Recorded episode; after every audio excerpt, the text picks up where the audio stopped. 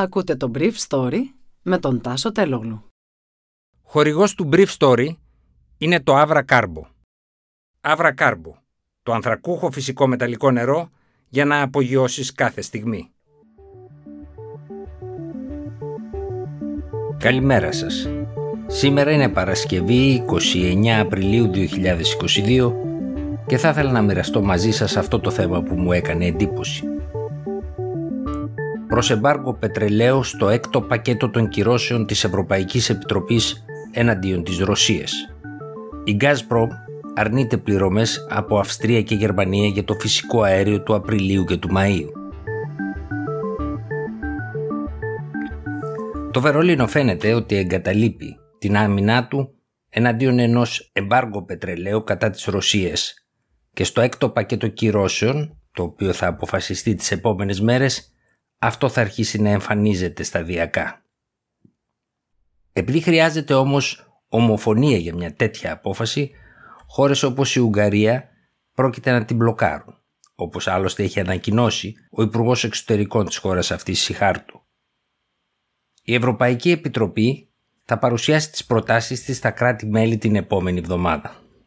Η Γερμανία μέχρι τώρα ανήκε στις χώρες που ήταν αντίθετη σε ένα εμπάργο πετρελαίου αλλά εξαιτίας της διαφοροποίησης των πηγών προμήθειας και της τελευταίας συμφωνίας του Υπουργού Ρόμπερτ Χάμπεκ με την πολωνική κυβέρνηση να παίρνει πετρέλαιο από την Πολωνία, το μόνο που της μένει είναι να κλείσει το εργοστάσιο της Rosneft στο Σβέτ, το οποίο τροφοδοτείται με ένα ρωσικό αγωγό.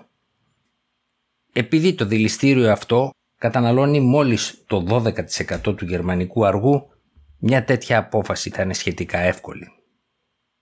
Για να ξεπεραστεί το πρόβλημα των ουγγρικών αντιρρήσεων στο εμπάργο πετρελαίου υπάρχουν διάφορες ιδέες που κυκλοφορούν στις Βρυξέλλες. Μία από αυτές είναι να επιβληθεί ένας έκτακτος φόρος πάνω στην τιμή του ρωσικού αργού, ο οποίος μάλιστα θα μπορούσε να συνδεθεί και με χρήματα που θα αποδοθούν στην Ουκρανία για την ανοικοδόμησή της. Η άλλη ιδέα ήταν να δημιουργηθεί ένα καρτέλ εκείνων που αγοράζουν το ρωσικό πετρέλαιο το οποίο θα ζητάει να παίρνει το πετρέλαιο αυτό σε φτηνότερες τιμές. Η γερμανική κυβέρνηση έχει εξετάσει τις προτάσεις αυτές με τις νομικές της υπηρεσίες και διαφωνεί, θεωρώντας ότι καθιστούν εξαιρετικά πολύπλοκη τη ρύθμιση σχετικά με το εμπάργο πετρελαίου. Ο πιο απλός τρόπος θα ήταν ένα γενικευμένο εμπάργο στα προϊόντα του αργού πετρελαίου. Φαίνεται ότι η ενέργεια είναι το βασικό στοιχείο του λεγόμενου έκτου πακέτου μέτρων.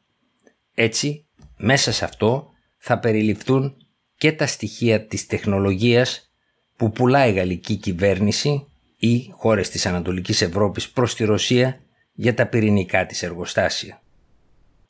Ακόμα, για πρώτη φορά θα περιληφθεί η δεύτερη μεγαλύτερη τράπεζα της Ρωσίας Sperbank και οι πληρωμές προς αυτήν.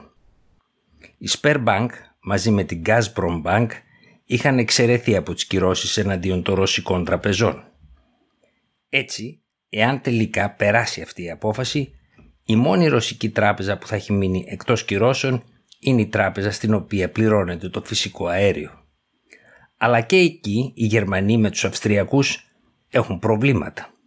Καθώς δύο πληρωμές που έκαναν χθες για τις ποσότητες του Απριλίου και του Μαΐου δεν έγιναν δεκτές από την Gazprom Bank καθώς είχαν αρνηθεί να ανοίξουν το δεύτερο λογαριασμό σε ρούβλια. Για να θεωρείται ολοκληρωμένη μια πληρωμή θα πρέπει να εμφανίζεται το ποσό της συναλλαγής σε ρούβλια όπως καθορίζει το διάταγμα της ρωσικής κυβέρνησης.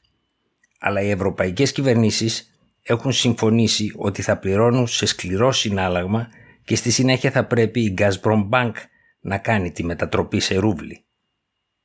Χθες, ο πρόεδρος της Uniper, Klaus Dieter Maubach, Uniper είναι η μεγαλύτερη εταιρεία εισαγωγής ρωσικού φυσικού αερίου στη Γερμανία, είπε ότι η λύση που θα επιλέξει η εταιρεία του σε καμιά περίπτωση δεν θα έρχεται σε αντίθεση με την μέχρι τώρα εφαρμογή των ευρωπαϊκών κυρώσεων εναντίον της Ρωσίας.